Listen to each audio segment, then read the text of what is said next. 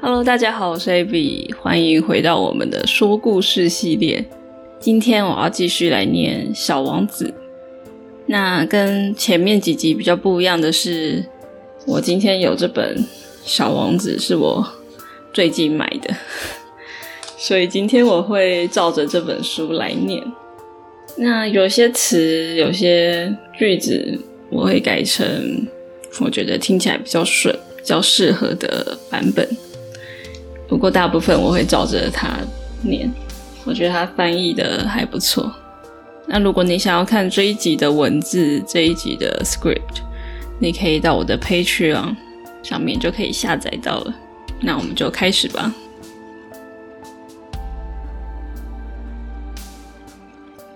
小王子第十六章，第七个行星就是地球。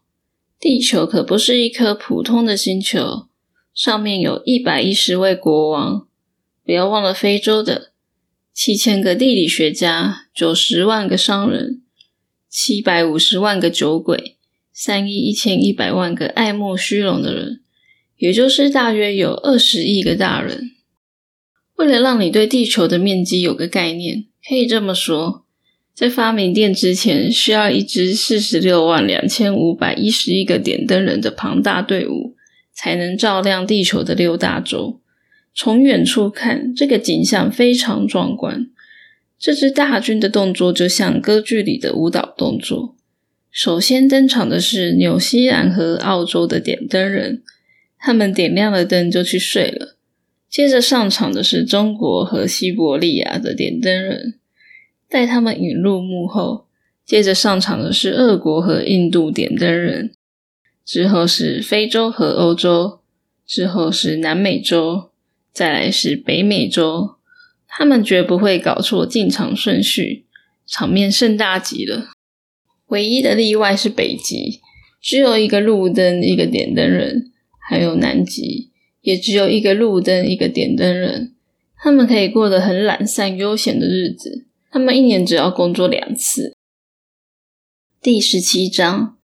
一个人要是想要耍小聪明，就难免要撒点小谎。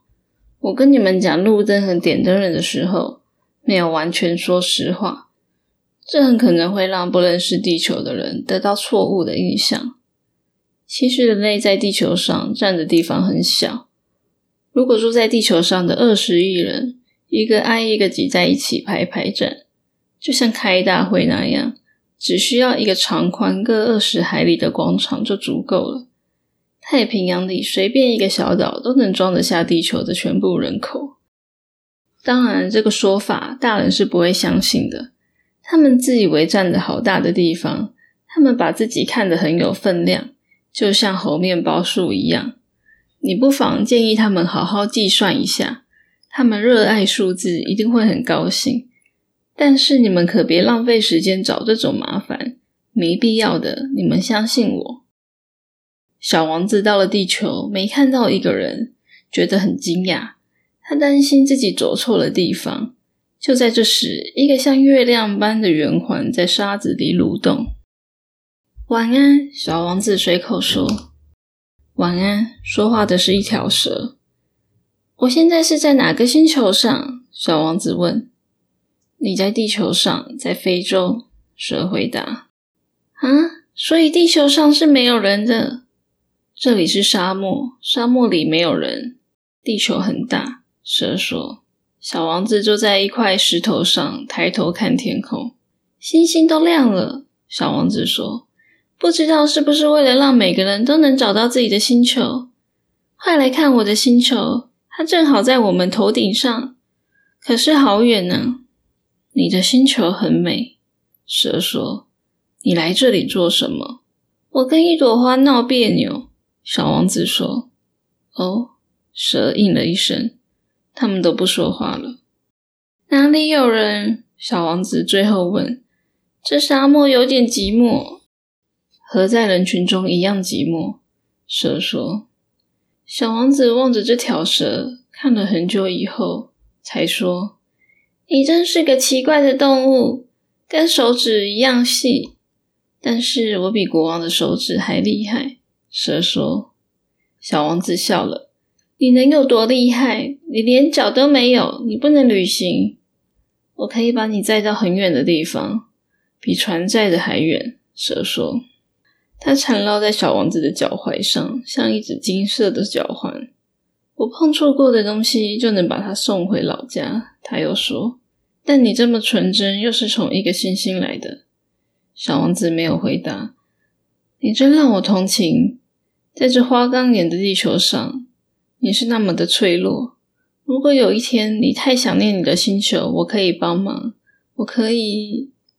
哦，我懂你的意思。小王子说：“你为什么讲话总是像在玩猜谜一样？”我可以解开所有的谜。蛇说。说完就都不出声了。第十八章，穿越整个沙漠，小王子只看到一朵花，一朵只有三个花瓣、毫不起眼的花。你好，小王子说。你好，花说。人在哪里？小王子很有礼貌的问。这朵花曾经看到过一个沙漠商队经过。人吗？有的。大概有六七个，好多年前我看见过，可是你没办法知道上哪里可以找到他们。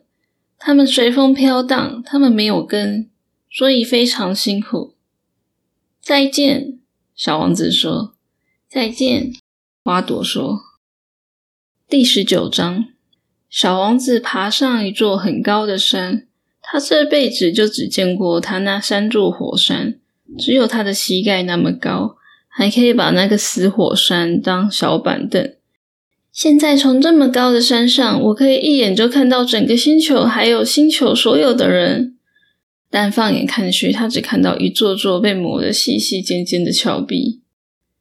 早安，他随口说：“早安，早安，早安。”回声说：“你们是谁？”小王子说：“你们是谁？你们是谁？你们是谁？”回声说。我们做朋友吧，我很孤单。他说：“我很孤单，我很孤单，我很孤单。”回声说：“这真是个奇怪的星球。”他想：“又干又尖又讨厌，而且这里的人毫无想象力，他们只会重复别人的话。我的星球上有一朵花，它永远抢着说话。”第二十章。在长途跋涉走过沙漠、岩石、雪地之后，小王子终于走到一条大马路，条条大路都通向人的所在。早安，他说：“这是一个开满玫瑰的花园。”早安，玫瑰们说。小王子看着这满园的花，它们长得都跟他的那朵花一样。你们是谁？他问道，大受惊吓。我们是玫瑰。花儿们说：“啊！”